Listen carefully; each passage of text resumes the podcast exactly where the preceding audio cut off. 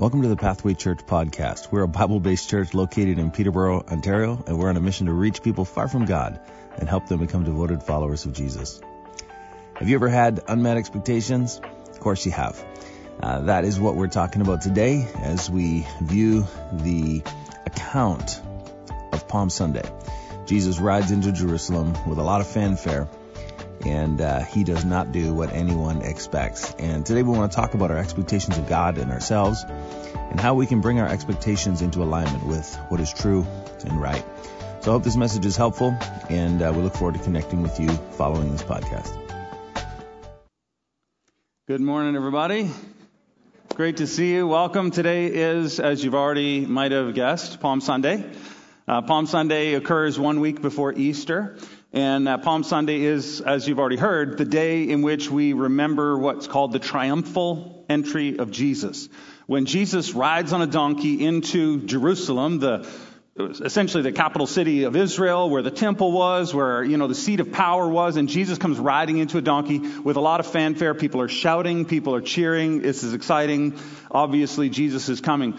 Uh, to put it simply, expectations for the people cheering were at an all-time high. And that is, to me, one of the themes of Palm Sunday is the theme of expectation. Specifically, we're going to talk today about expectation versus reality. And I want to talk for just a moment about unmet expectation. Unmet expectation. How many of you here in this room, watching online, how many of you have experienced unmet expectation in the last month? Let's see a show of hands. Okay, almost every hand's gone up.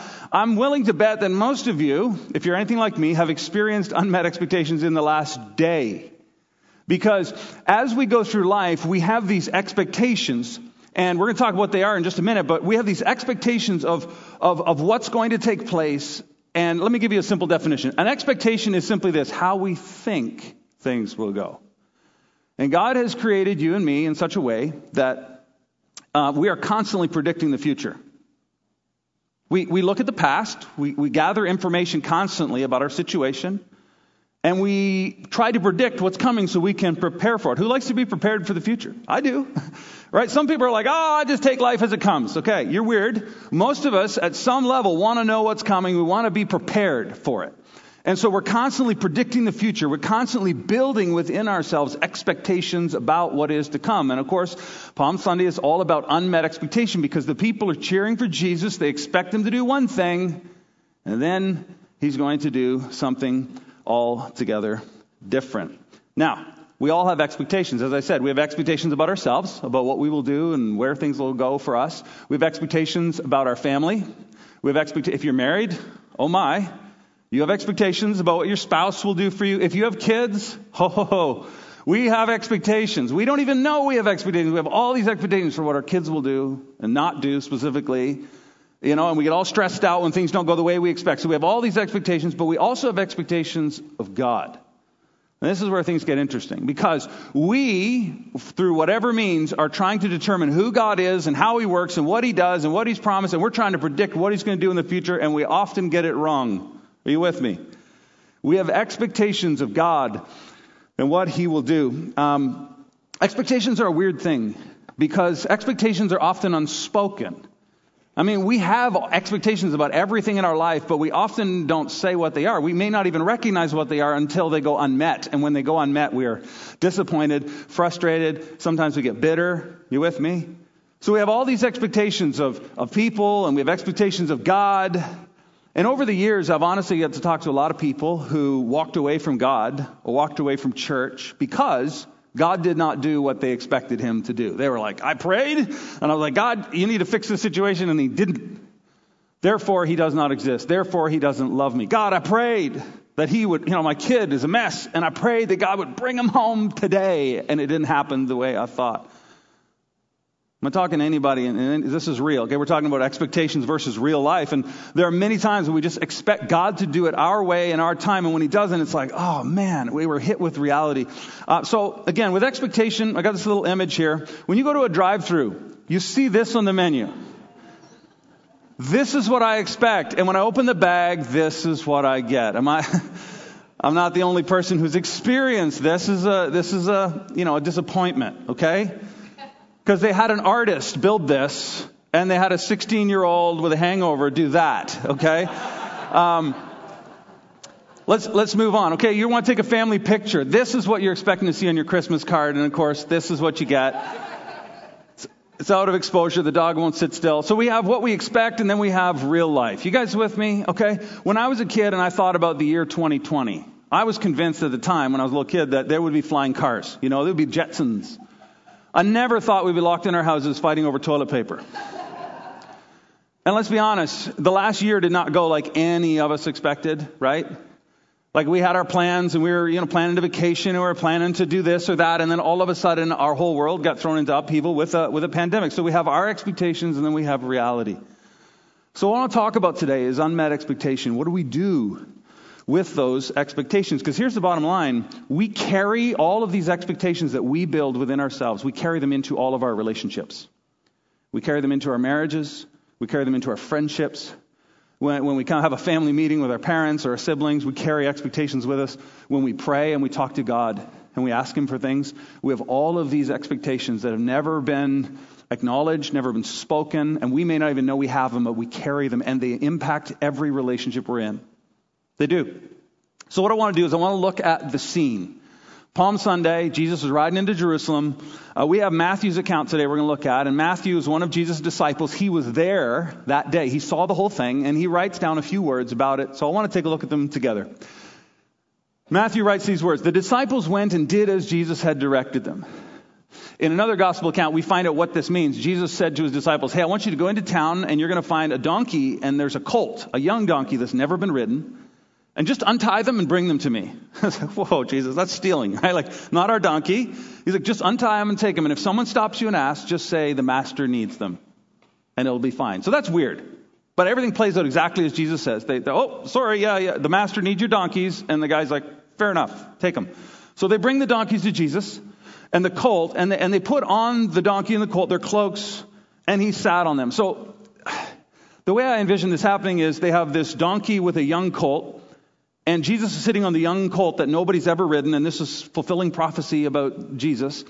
And, and, and the young colt is probably following the mother as they lead these two donkeys and Jesus into the city. So, okay, you guys with me? That's what's happening. Jesus is riding into Jerusalem. It says, most of the crowd spread their cloaks. So, in those days, you know, it's hot, arid, they would have like undergarments and then they would have like an overcoat and they would often, you know, have their, you know, all kinds of information about them, their clothes. And they would take off their outer garments and they're throwing them on the road for the donkey and Jesus, and everyone's kind of coming down. And so this is a big deal. And others, it said cut branches from trees. These would be palm branches, which is where we get the idea of Palm Sunday, right? It's Israel. So they cut down palm branches. Uh, one account says they're waving them in the air like they just don't care.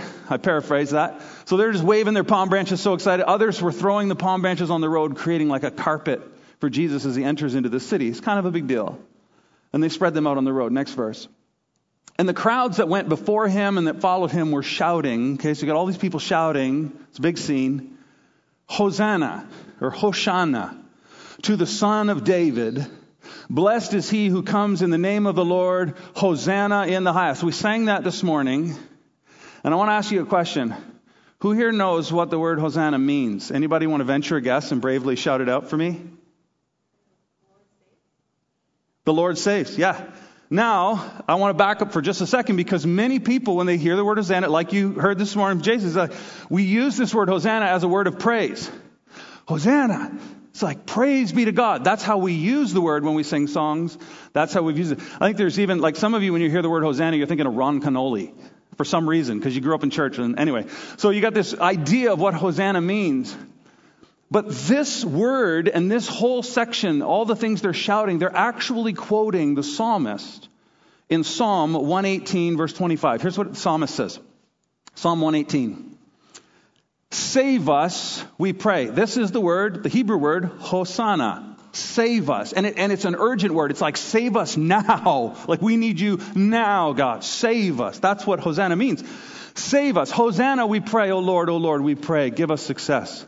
And the next verse says, Blessed is he who comes in the name of the Lord. The psalmist, hundreds and hundreds of years prior, is writing about how there's coming a day when the God of heaven would come to save us. And the people cry, Save us, Lord. And he who comes in the name of the Lord will show up, and he is blessed. He's talking about the Messiah. So this is important. as the people are shouting, Hosanna in the streets as Jesus is coming towards Jerusalem, okay? They are declaring he's the Messiah. He's the one the psalmist talked about. He's the one the prophet said was coming.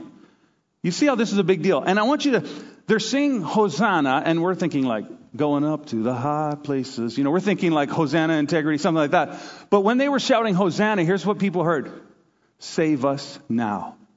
Think about it. Crowd of people. Here comes a guy on a donkey, and they're like, Save us now. Save us now. You ever been to a sports event where everyone's chanting? Can we try it? Save us now. Save us now. It's building. Save us now. Save us. It's getting weird. Okay. So they're coming into the city and they're literally shouting, Save us now. Save us now. Can you imagine with me what the Roman centurion at the, guard, at the gate of the city, guarding the city, would have thought? Seeing this crowd coming and they're chanting, Save us now. And there's a guy on a donkey. And it's like, I better report this to my boss. Something's about to go down. Right? Can you imagine what the Jewish leaders, the religious leaders, the Pharisees, the Sadducees, the Sanhedrin Council, they had worked so hard to position themselves in good favor with Rome and good favor with the people so they could have power and influence and control things. And all of a sudden, here comes this guy named Jesus, and the crowd are like, He's the one. Save us, save us, save us. It shouldn't be a surprise to any of us that in the coming days he'd be arrested and they would want him dead, and they would eventually have him crucified on a cross because all the people were claiming him to be the Messiah, and they were saying, Save us now. They were asking God to save them through Jesus. This is, this is incredible. Let me ask you a question Have you ever cried out to God, Hosanna? Have you ever said, God, save me now? Have you ever, in the quiet of your own room when no one is around, said, God, my kid is just running off the rails? Save us now. Have you ever been in a place where you're hit rock bottom with a struggle against addiction and said, God, save me now? Have, have you ever been there? Have you ever gotten into a financial mess and you're just like, God, I need you to fix this. My business is going under. This is a place of desperation where we cry out to God and say, Hosanna, save us now. And that's what the people were doing. Save us from Rome. Save us from Rome. And it says this in the next verse, in verse 10. It says, and when he entered Jerusalem, the whole city was stirred up. It's a big city. Saying, who is this? That's a great thing. Questions are a great way to reveal our expectations. So I'm just going to give you that clue right now. The more questions we ask, the more clear our expectations become. Okay? Who is this? And the crowd said, This is the prophet Jesus from Nazareth of Galilee. They began to ask questions. Questions reveal expectations. One of the things I get to do as a pastor, which is a lot of fun most of the time is to officiate weddings. Or as a pastor, I get to sit with, with young couples, old couples, uh, people of all different uh, you know stages of life, and walk them through the process of joining their lives together in holy matrimony. Right? And one of the things that we do in preparation for the big day is uh, we do something called an expectation survey. Okay? And essentially, all it is is a giant list of questions, and these are questions about your upcoming marriage and your relationship. And these questions are intended to reveal expectations. Whether you're married or not, you can probably understand the fact that when two people get married, they have very different expectations, right? Because they have different backgrounds, they have different histories, they grew up with different rules. They have a different view of the way their future is going to play out. And so as these people, they're just like, oh, pastor, I'm just so in love. And we're just like, we're just like the same person. We just love each other. And I'm like, okay, hang on a second. Let's pull out these 80 questions and start walking through them. It's like, how many kids do you want to have? And one person's like, oh, maybe one. And the other's like, I wanted 12. And it gets silent in the office. it's like, ah, it's okay. We'll figure it out later. It's like, whoa, whoa, whoa. Those are some pretty significant, you know, where are you going to spend Christmas this year? Once you're married, right? Whose family gets priority, right? Who's going to take care of the bills? Who, who, how do you expect money to be used? One's a saver, one's a spender. You got to talk about these things because one's got these expectations of marriage is going to be like this, and the other one's got their expectations of marriage is going to be like this. And it's like, hang on. We're going to do all this work to survey and those expectations and try as best we can to bring them in alignment. And no matter how much work we do, people inevitably get married and they're surprised when it's not what they expect. You know what I'm talking about. Some of you are like just silently nodding. You don't want to. You don't want to say amen or anything sitting beside your loved one. I get it. So even when we try to align our expectations, we discover there's hidden expectations that just keep driving us apart, and it's a constant battle, right? Um, so we, we, we want to ask the right questions so that we can understand what our expectations are. Uh, the bottom line is, is this, that Jesus did not live up to their expectations. As Brian said at the close of worship, the people expected Jesus to come and deal with Rome. Rome was their biggest problem, or so they thought. They wanted Jesus to deal with Rome, but Jesus ends up dying on a cross. And everyone who loved him, his disciples, the women who supported him and who were a huge part of his ministry, uh, even uh, the crowds that gathered to see his miracles, that were cheering for him on his way into the city, like they're all thinking, I guess he wasn't the guy. I guess he wasn't what we thought he was. I guess he, I guess he did not have the power to save us. And they expected this. Here's a little image. They expected Jesus to come like this you know, with a golden crown and a scepter in power, and instead they got a suffering servant with a crown of thorns who dies and gets put in a tomb. I don't know about you, but that would shake my expectation of, of, of God and Jesus if I were there. I don't know about you. Of course, we know the end of the story. He rises again and he asserts his, his authority and power on the world and starts the church and all this stuff. But, but they didn't know that. So all they knew is this is what they thought Jesus would do. This is what they were expecting from God, and this is what they got. And they were disappointed and disillusioned. Have you ever expected God to do something for you in your life, for you, for your family, and it doesn't go anything like you expect? And your faith is shaken. Anybody? Yeah. I know, I know that all of us have been there and all of us have experienced. This is exactly what was going on. And unmet expectation, unmet expectation leads to disappointment and frustration. It always leads to disappointment and frustration. If we're not careful, it will lead us to bitterness and resentment and anger as well. Why? Because um, we thought something was going to go a certain way, and when it doesn't, we question everything. Speaking of unmet expectation leading to disappointment, um, many years ago, when my wife and I, we have four kids, that three of them are teenagers now, uh, but when they were young, like little, four little ones, about 10 years ago. My wife Jessica, she was such a trooper. She was at home with them, homeschooling them. She would, you know, run errands and get groceries with them. And some of you know how hard that is with four young kids.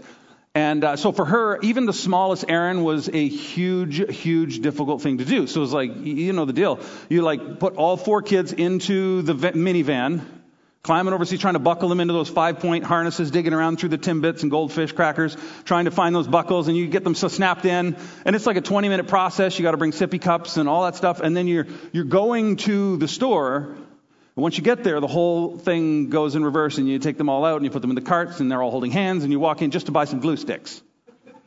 So, so this is the setup for when my wife Jessica and I would, on occasion, get a date night. We would enter into date night with very different expectations of how things were going to go. Let me start with her expectation. She's thinking, I've been stuck in this house with these kids. I have all these errands that I can't run with them, and tonight we have three or four hours of free time, and I have a helper. I have this tall, handsome Frenchman who's going to be my chauffeur, and he's going to drive me from store to store to the mall. We're going to do all these errands that I can't do with the kids, and it's going to be wonderful. Now, of course, I'm thinking something very different. I've been at work, I've been with people all day, working late. I'm coming home and I'm thinking we're going to sit at a candlelight dinner, stare into each other's eyes. Afterwards, I'll ask her if she wants to go to Armour Hill. Um, she'll say no. She always does. It's fun. It's this little thing we do, right? And so I got this vision. Like so she's thinking like help her husband, and I'm thinking hot date. Like I, we're just we're in different strat. And this went on for years. Every time we had a date night, it was disappointing. And so you get the idea. Because we had different expectations, it, it led ultimately to disappointment. And what I want to do is I want to just give you, uh, I want to give you Three simple things that can help you. You know, I've heard people say often, you know, I don't know why I'm talking about marriage a lot. I guess I'm doing three weddings this summer, so got a bunch of weddings come up. I'm thinking about it. But, um, you know, people say the number one cause for divorce is money. That's what they say, money. I actually think the number one cause of divorce or any relationship breaking down is unmet expectation about money, about friends, about kids, about sex, about everything, right? So it's unmet expectation, I think, that tears the walls of relationship down more than anything else.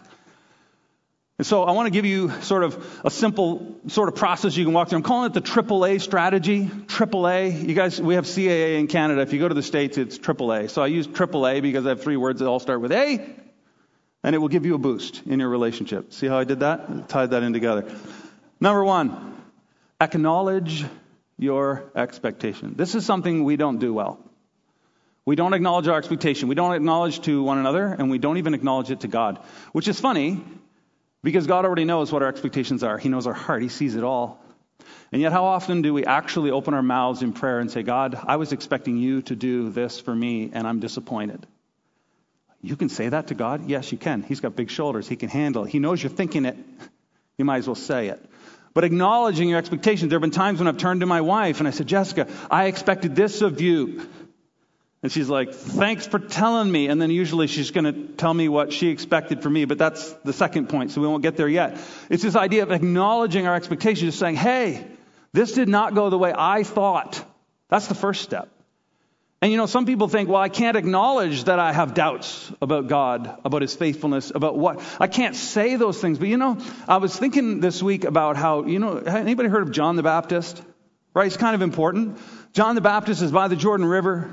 This guy has got some nerve. He's wearing camel skin. He's eating bugs and he's preaching up a storm in the river. He's like, You sinners, get down here and be baptized for the repentance of your sins. And then one day, he's just standing in the water, just going out in his camel skin. And Jesus comes walking over the hill.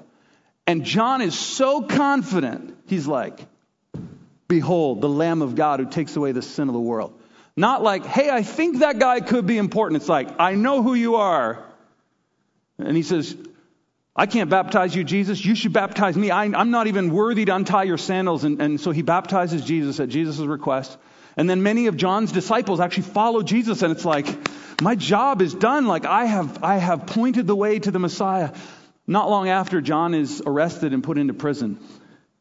And this actually gives me some hope and some courage to acknowledge my own doubts and fears. Because John, while he's in, in, prison, he's hearing about what Jesus is teaching, and he's hearing about the things that Jesus is doing, and he begins to wonder, did I get it right? Have you ever been so confident? Oh, yeah, oh man, I just believe in God. And then, like, a year later, you're like, maybe I got this wrong. And John began to doubt. He's like, he ends up sending one of his disciples to Jesus to say, Are you actually the guy? So the same John that was like, You're the Son of God, is like, did I get this wrong? Why? Because even, even John didn't know quite what to expect from Jesus. So cut yourself some slack. If you're, if you're wrestling with doubt or fear, or if you feel as though God has not met your expectation, you're not alone. You're not alone. But we've got to acknowledge it. We've got to say, hey, th- I got to own this. Like, I actually acknowledge that I have this expectation. Here's the second thing we want to do, okay? This should come as no surprise. Assess your expectation. So once you know what your expectation is, then you have to ask the question, is this the right expectation? Is, is this the right thing that I'm expecting? Is this reasonable? Is this based on truth? Like, I have these expectations of God, but where did they come from? Well, I read a bumper sticker. I saw this funny meme on Facebook and I thought, that's got to be true. And that's like, that's what you're basing your expectation on. So you have to ask yourself, what is this even based on? This is the opportunity where we get feedback on our expectations. I said earlier that I would ask, I'd say to my wife, well, hey, I expected this from you. And she'd turn and be like, well, I expected this from you. And I'd be like, oh, snap. I didn't think about that. And, and you get feedback. And there have been many times in my life where I have literally said to God, God, I expected this from you and I didn't get it and it, this doesn't make sense and where are you? And then God would speak something to my soul and be like, here's what I asked you to do, or I am working, or I'm, and it's like, oh, okay, like it just aligns and adjusts. Like it's this opportunity for feedback. And that's why, by the way, friends, that we read this book. The Bible tells us about who God is, what He has done, what He's doing, what He promises to do. And as we read it, it, it, it, allows us to assess our expectation and see if we can get them into alignment with what's here. But we, we don't just need the Bible, we need people in our lives too. We need the, the children of God. We need the church. We need friends. We need small group. We need family who will call us out and be like, whoa, whoa, whoa, your expectations are way off. Here's the truth. So we want to acknowledge our expectation. We want to assess it. Is it right? Is it true? Is it based on what is true, or is it just something? And lastly, you could say align, or you could say acknowledge. Sorry, align or adjust your expectation. You know, I, I said earlier um, that when we were younger and we go on dates, it was always bad. Over the years, I got wiser. And I learned to kind of walk through these, this AAA approach. And so my wife would say, Hey, we're going on a date night today. I say, That's awesome, honey. I'm so excited I say, Where are we going? She said, We're going for dinner. I said, Where else are we going? It's like, what do you mean? I'm like, is there any other errands, any other stops you're hoping to make? She's like, actually, yeah, I want to do a return at, at Winners and maybe stop by the mall and pick up a gift card for so and so. And I'm like, okay. All right. And then after, we're going to go for dinner? Yeah. And then Armour Hill? No. It's like, okay, good. Expectations set. And, and I've learned, like for me, I'm not a shopper, so I just I get a coffee or an ice cream, get a snack, and I'm just chilling while she does her errand. And then, you know, so we're aligning our expectations. And it's amazing what happens when we walk through this process of just saying, okay, what is my expectation? Is it right? And where does it need to adjust? It's so easy for us to look around and go, well, oh, my kids need to adjust. My spouse needs to adjust. God needs to adjust because he's clearly on the wrong time schedule. Like we look and we go, oh, everyone else should adjust. But when we're talking about adjusting our expectation, we're talking about, hey, what can I do to make sure that I am in alignment with what is true and right? That's what we're talking about today. I wish I had time, I don't, um, to share with you five things that we can always expect from God. You know, you can't expect that God will get you out of every mess instantly. There's nowhere in Scripture that promises He'll do that. There, there's nowhere in Scripture that promises that, that, like, as soon as you ask for something, it'll instantly be there. You'll be healed. Your situation will be fixed. All your problems will be gone. You'll never have difficulty. Like, that's not anywhere in the Bible. But the Bible does say a lot of things that we can expect from God always. And let me just share a couple with you. And then I want to talk a little bit about what we as a church can expect over the next six months. Um, one of the things that we can always expect from God is His never ending love. You go, oh, well, I wanted money. Well, love is better. Paul writes this in Romans chapter 8. He says this in uh, Romans 8:38. Let me read it to you. He says, "For I am sure that neither death nor life, no matter what happens, whether you live or die, okay, nor angels or rulers, any power, nor things present or things to come, past, present, future, all of it doesn't matter, nor powers, nor height, nor depth, nor anything else in all creation will be able to what? Separate us from the love of God in Christ Jesus. We have His love in spite of what we experience, in spite of our misunderstandings, in spite of everything. Uh, there's a number of other things we could look at today. We could look at how His peace. We can have His peace regardless of what we're going through. We have His presence. It is always assured. We can always expect that His presence is with us no matter what we experience.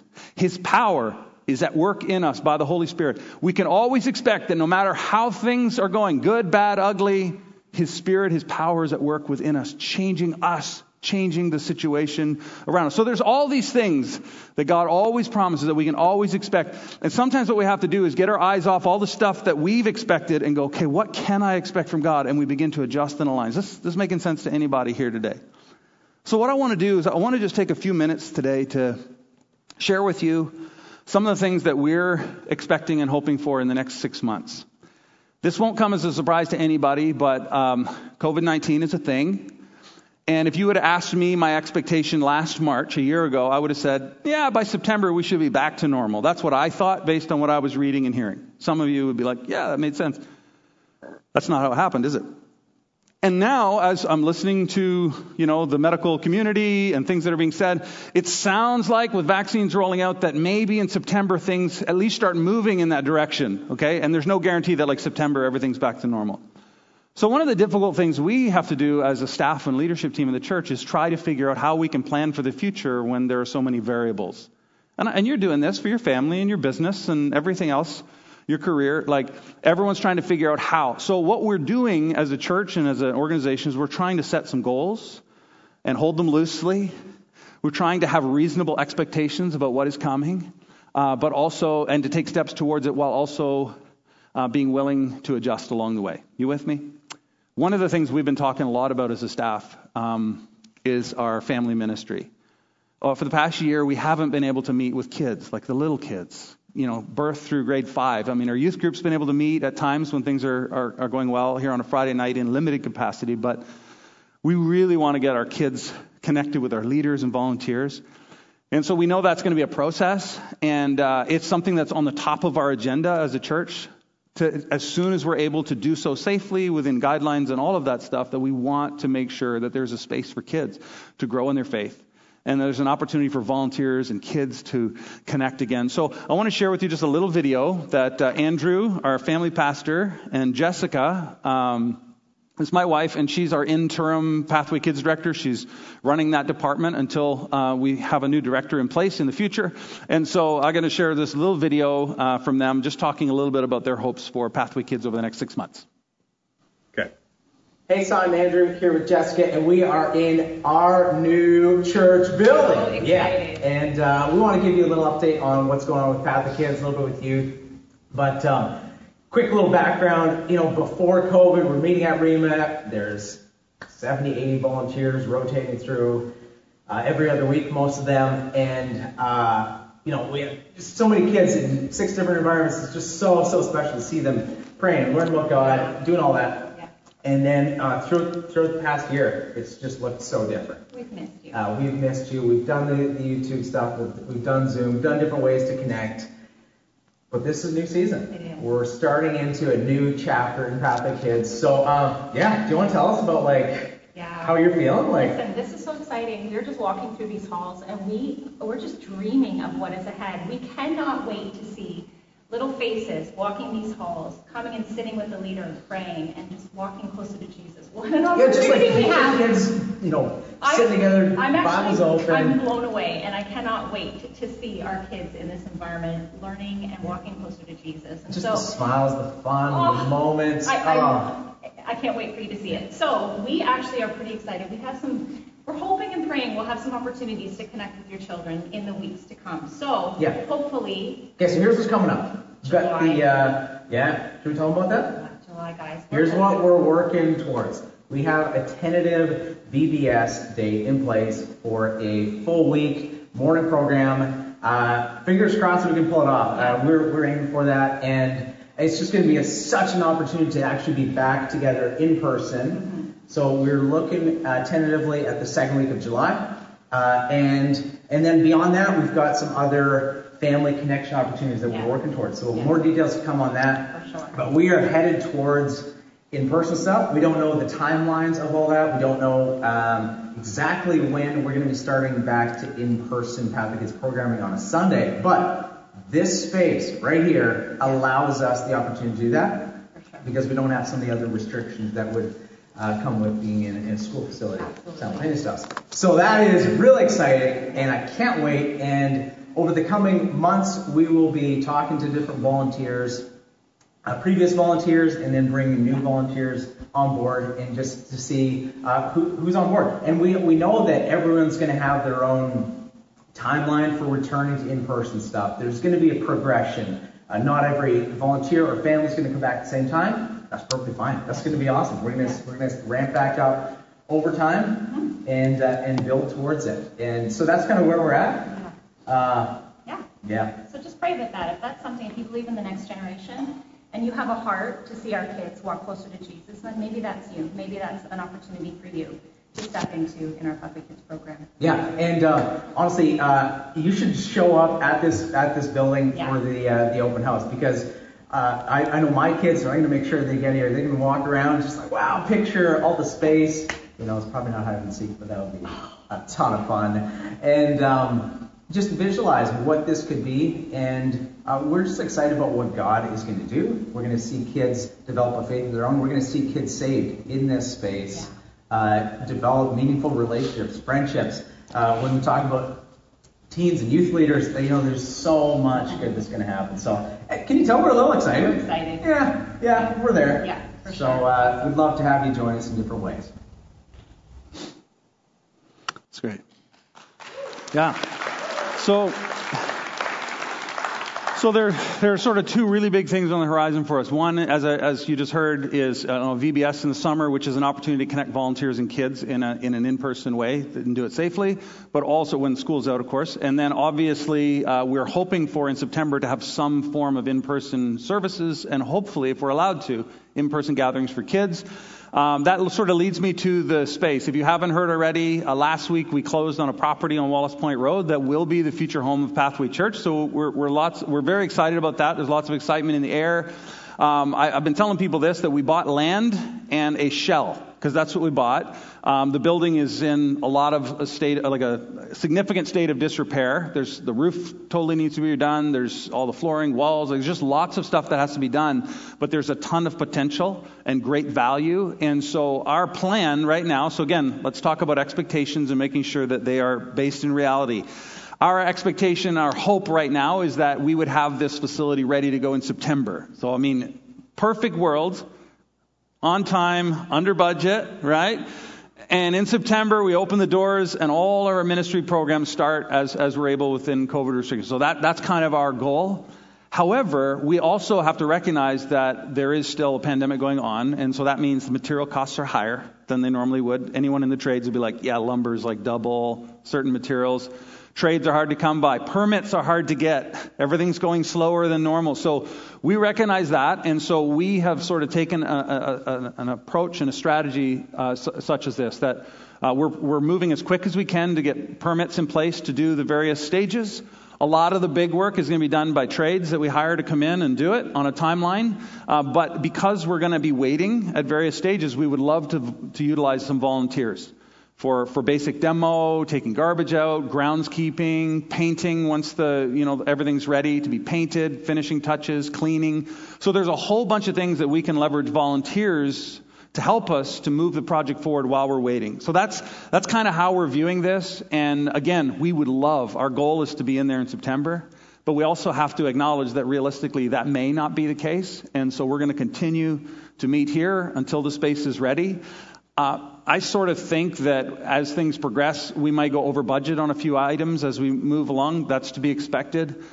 My confidence, though, isn't in September, and it's not in the government, and it's not in the vaccine. It's actually, I just believe that God has got this. I mean, all the way. Uh, Jessica and I were over at the property the night it closed with our kids, just walking around on the field, and uh, I, I honestly turned to her and I said, "Honey, you remember back in the beginning of December, I turned to you and I said, I don't think we're ever going to find property in this market.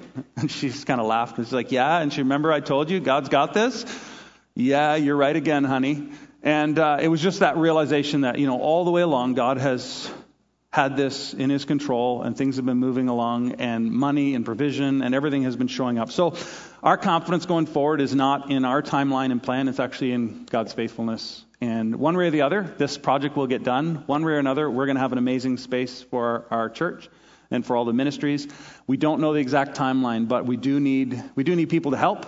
We do need people to begin gearing up for September um, to volunteer with our kids so we can open those programs when the building is ready. So there's lots of things to be done over the coming months. And uh, I know there's been so much support from our church family that that will continue. And uh, let, me, let me close today by just reading the next verse in our text. We kind of went on a little circle here. Matthew 21.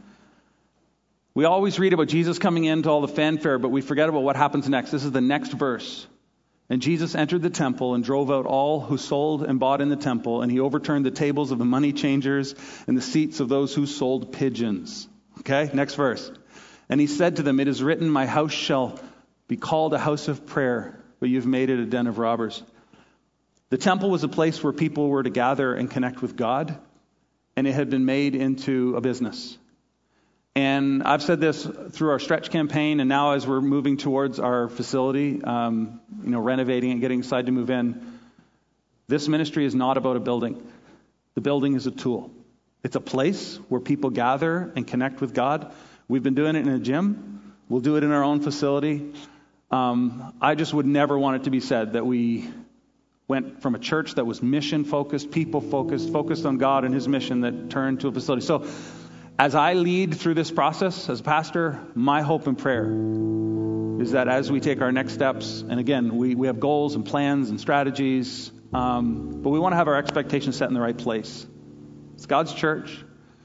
He's going to lead us through this process, and in the end, it will be a place where we continue to do what we've been doing for the last 10 years reaching people far from God and seeing them become devoted followers of Jesus. That's our goal, that's our mission. So I wanted to just pray today as a church as we kind of take this next step. It's a big moment for us.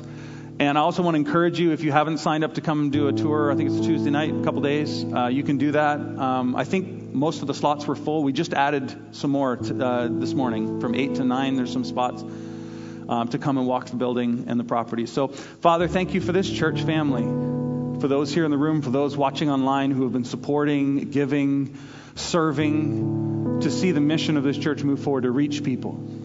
And God, I pray that, that our community of believers, wherever we meet, whatever we do, that we would be a people that point to you, that our worship and our ministry would be centered on you and who you are. And God, I thank you that you are doing things behind the scenes that we could never think or imagine or expect.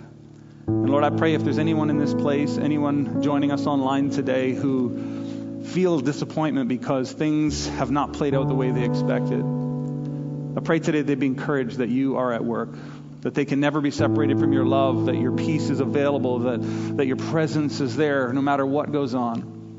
And Lord, that our confidence and our faith would be in nothing else but you. And I pray this in Jesus' name.